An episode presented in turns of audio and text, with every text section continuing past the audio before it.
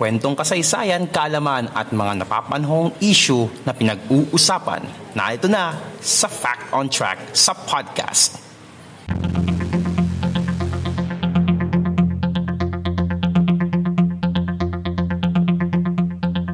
Fact on Track sa podcast.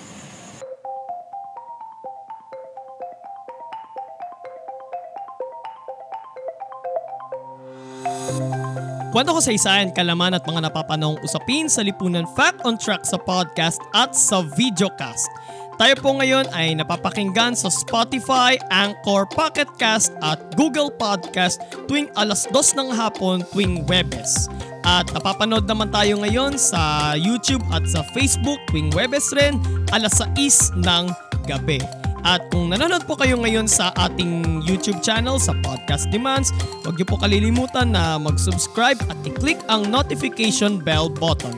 At kung nanonood naman po kayo ngayon sa ating Facebook page, Podcast Demands, huwag niyo po kalilimutan na i-like ang ating page. So, ngayon ay buwan na ng Pebrero, so it's uh, Valentine's month. Okay? Pero dito sa Fact on Track sa podcast, kakaiba ang ating uh, Valentine's special dahil pag-uusapan natin dito sa ating two-part series natin ang love life ng ating pambansang bayani na si Dr. Jose Rizal. So, sa talambuhay ni Pepe, ni Dr. Jose Rizal, may labing isang babae na nalink sa kanya. At doon sa labing isa na yon, tatlo doon ang kanyang nakarelasyon. So sa part 1 ng ating Valentine special tungkol sa love life ni Dr. Jose Rizal na ginawan pa nga namin to ng title eh at ang pamagat ay Mi Amor, ang love life ni Rizal.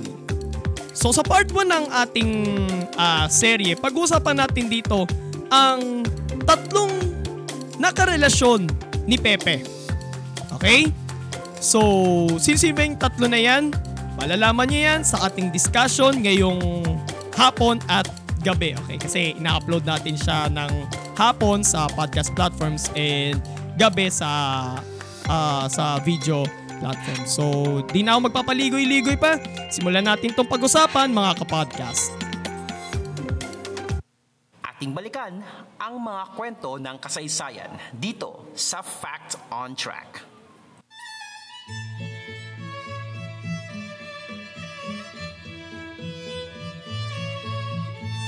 Kilala na ng lahat si Dr. Jose Rizal bilang isang doktor, siyentista, manunulahat, at higit sa lahat, bayani.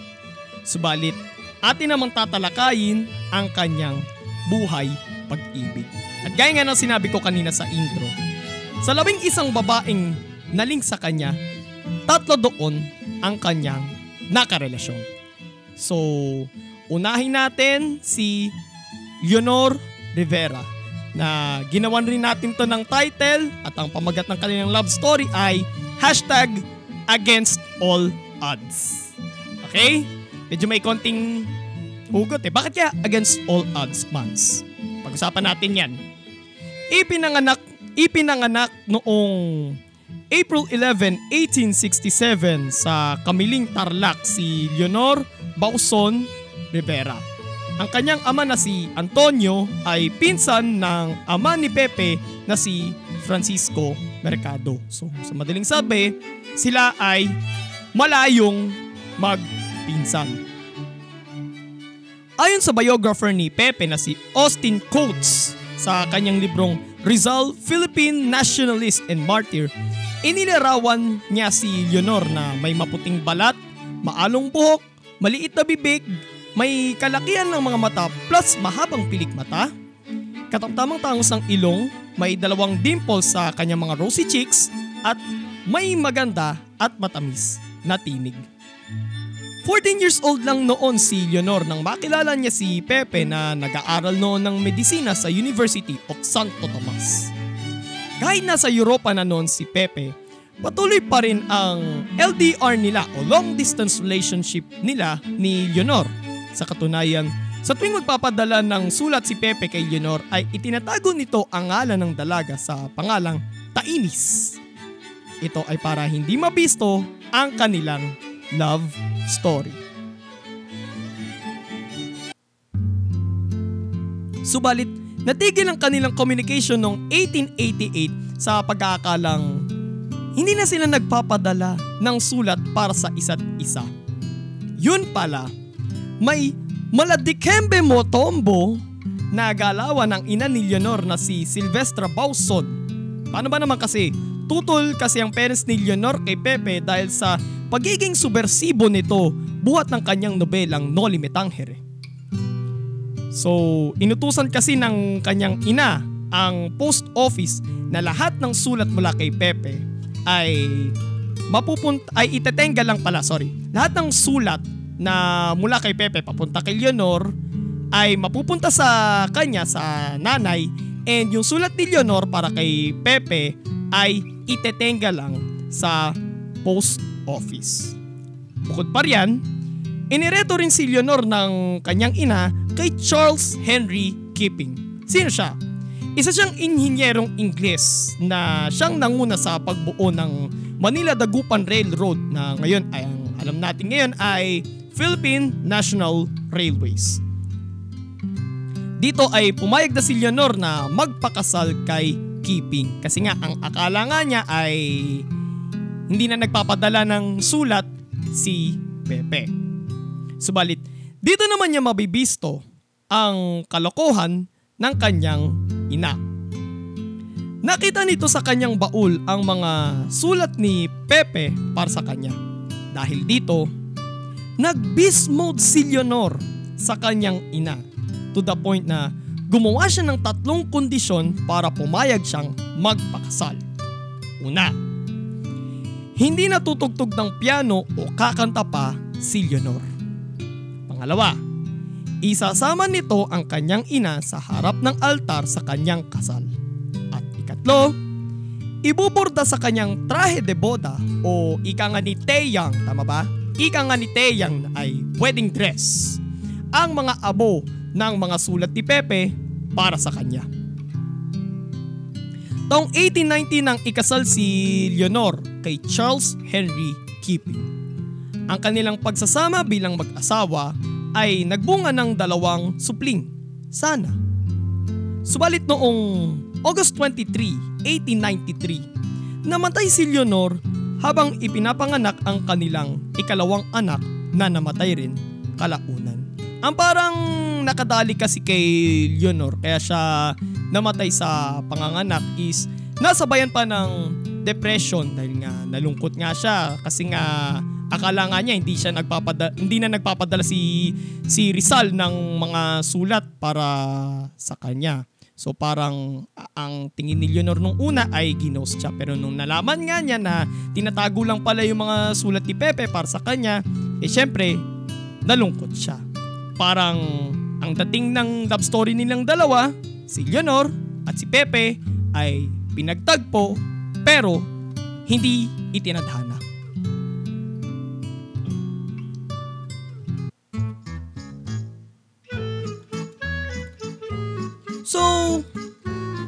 Pagkatapos si Leonor Rivera, ang ikalawa namang babae na nakarelasyon ni Pepe ay si Nelly Bausted. Ganon din, ginawan rin natin ng title, ang love story naman nilang dalawa, na pinamagatan naman nating The One That Got Away. Kuya Mans, bakit kaya? Pag-usapan natin. Anak ng negosyanteng Brito na si Eduardo Bausted at ng isang Pilipino. Nagkakilala sina, sila Nelly at Pepe nang minsang nakituloy si Pepe sa bahay ng mga Bausted sa Biarritz, France noong February 1891. Kaibigan kasi ni Pepe ang ama ni Nelly na si Mr. Eduardo Bausted. Parehong mataas ang pinag-aralan, liberal, at parehas rin magaling sa fencing. Kaso, kaso, magkakaroon ng love triangle ang love story nilang dalawa. Dito papasok sa eksena si Antonio Luna na noon ay nanliligaw kay Nelly. Pero mas gusto talaga ni Nelly si Pepe. To the point na noong malasing si Antonio ay hinamon nito ng duelo si Pepe. agad namang inawat ang dalawa at noong nahimasmasan si Antonio ay humingi ito ng paumanhin. Ayon rin sa 1980 book ni Luisito Torres, sinabi raw ni Antonio kay Pepe na kapag nalasing raw siya ulit ay igapos na siya agad upang hindi na siya makagawa ng labag sa kagandahang asal. Mas lalong nagkamabutihan sina Pepe at Nelly. Lalo noong mabalitaan ni Pepe na ikakasal na ang kanyang the one na si Leonor Rivera kay Charles Henry Keeping. Dito naman niya inalok ng kasal si Nelly. Subalit, tutol ang ina ni Nelly sa pagpapakasal nito kay Pepe. Kaya ang naisip na lang ni Nelly ay gawing protestante si Pepe katulad nilang pamilya. Pero ayaw ni Pepe magpa-convert sa protestantismo dahil siya o silang buong pamilyang Rizal ay sarado katoliko. Kaya naman dito na niya nilet go si Nelly at ibinaling ang atensyon sa pagsusulat ng mga huling kabanata ng El Filibusterismo. So, kaya pala Tinotga. Kaya pala Totga yung naging title kasi nga ah bumitaw kagad si Pepe kasi ayaw niya magpa-convert eh. Ayaw niya magpa-convert sa Protestantism eh kasi sabi ko nga, saradong katoliko siya. And eto opinion ko lang naman to. Opinion ko lang to, okay? Pwede nyo kong kontrahin sa comment section sa ibaba. Parang sa tingin ko kasi, ginawang rebound ni Pepe si Nelly Bausted. Lalo na noong nabalitaan niya ni Pepe na ikakasal na si Leonor Rivera kay Keeping. Medyo kung tutusin, masakit na part yun sa love life ni Nirsal. Pero syempre, dahil nga broken-hearted, ay yung attention niya ay itinutok na lang niya kay Nelly Bausted.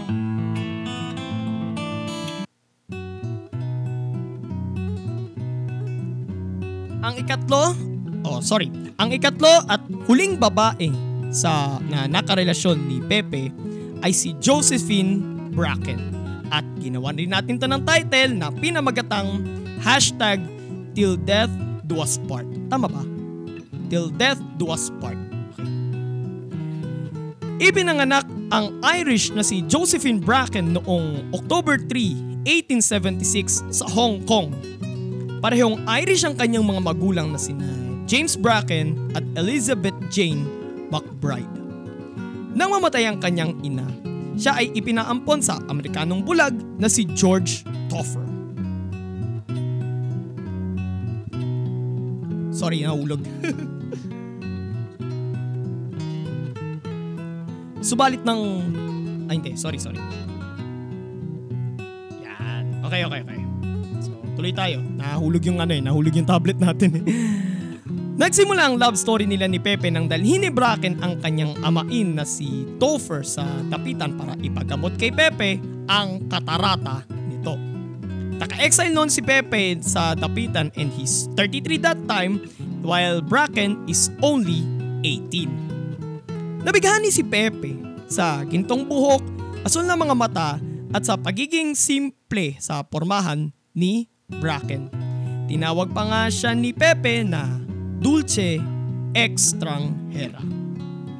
Subalit ang malaman ni Toffer ang real score ng dalawa ay nagtangka siyang magpakamatay. Pero agad siyang inawat ni na Pepe at ni Bracken at ibinalik na lang siya sa Hong Kong.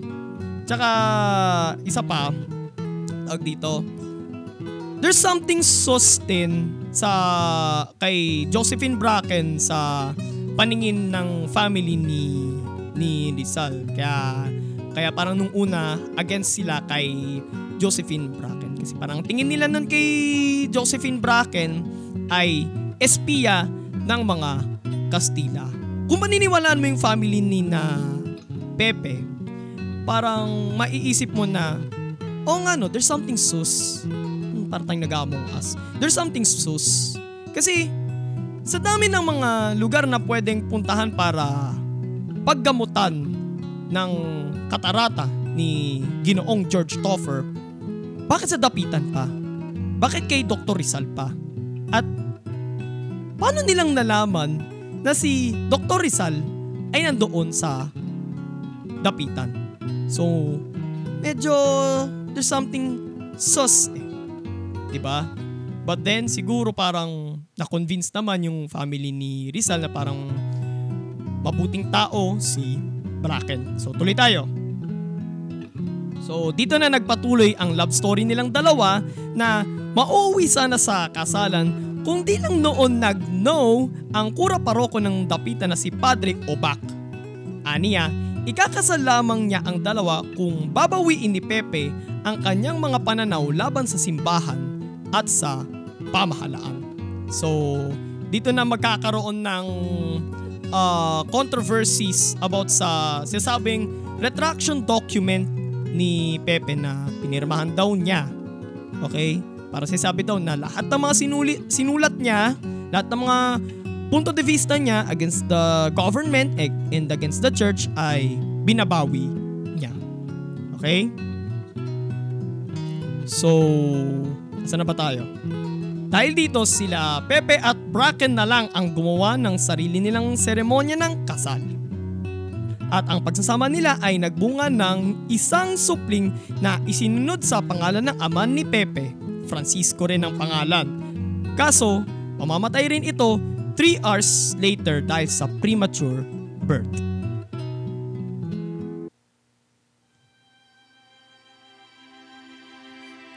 Bago mamatay si Pepe noong December 30, 1896, may ibinigay siyang libro noon kay Bracken, ang Imitation of Christ ni Thomas Kempis, kung saan nagsulat ng huling mensahe si Pepe para sa kanyang forever na tinawag pa niyang Dear and Unhappy Wife. Anyari pagkamatay ni Pepe, anyari ngayon kay Josephine Bracken. Two years after Rizal's death, 1898, ikinasal si Bracken sa Cebuanong mestizo na si Vicente Abad. Nagkaroon sila ng isang anak na pinangalan ng Dolores. Pero noong March 15, 1902, namatay si Bracken sa Hong Kong bunsod ng tuberculosis.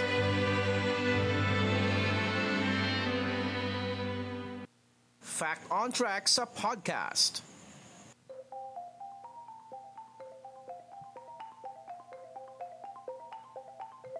So sa tingin nyo mga kapodcast, sino dun sa tatlong babaeng pinag-usapan natin ang pinakaminahal talaga ni Dr. Jose Rizal? Na actually parang yung love life ng mga bayani kagaya ni Dr. Jose Rizal ay pwede rin nating pag-usapan yan kasi naging part din ng ano yan eh, naging part din ng ating history, eh, di ba? So, Sino sa kanilang tatlo, kay Juno Rivera, kay Nelly Bausted, at kay Josephine Bracken, ang pinakaminahal talaga ni Dr. Jose Rizal. So, comment nyo lang sa uh, sa ibaba ng ating video yung sagot ninyo, yung opinion ninyo tungkol doon. And sa part 2 ng ating serye tungkol sa love life ni Dr. Jose Rizal, pag-usapan naman natin ang mga babaeng na-link lang kay Dr. Jose Rizal pero hindi naman niya nakarelasyon. Baga, ito yung isa pa na masasabi nating mga pinagtagpo pero hindi rin itinadhana. Kasi mas nanaig pa rin kay Rizal yung misyon niya, yung pagpapakadalubhasa niya kaysa sa kanyang buhay pag-ibig. So abangan nyo po yan next Thursday mga kapodcast ang part 2 ng ating serye ng ating Valentine series tungkol sa love life ni Dr. Jose Rizal. So kung nagustuhan nyo po yung episode natin ngayon mga kapodcast, like, comment, share, and subscribe kung nanonood po kayo sa ating YouTube channel sa Podcast ni Mans. And don't forget to click the notification bell button. And kung nanonood rin po kayo sa ating Facebook page, Podcast ni Mans, don't forget to like our page. And also, sundan nyo rin po ang ating mga social media accounts sa Facebook, sa Twitter, sa Instagram, and maging sa ating Laika account. Sundan nyo rin po ako doon at MansF1995. So, ito po si Mans at ito ang Fact on Track sa podcast. God bless everyone. God bless the Philippines. Purihin po ang Panginoon. Fact on Track sa podcast.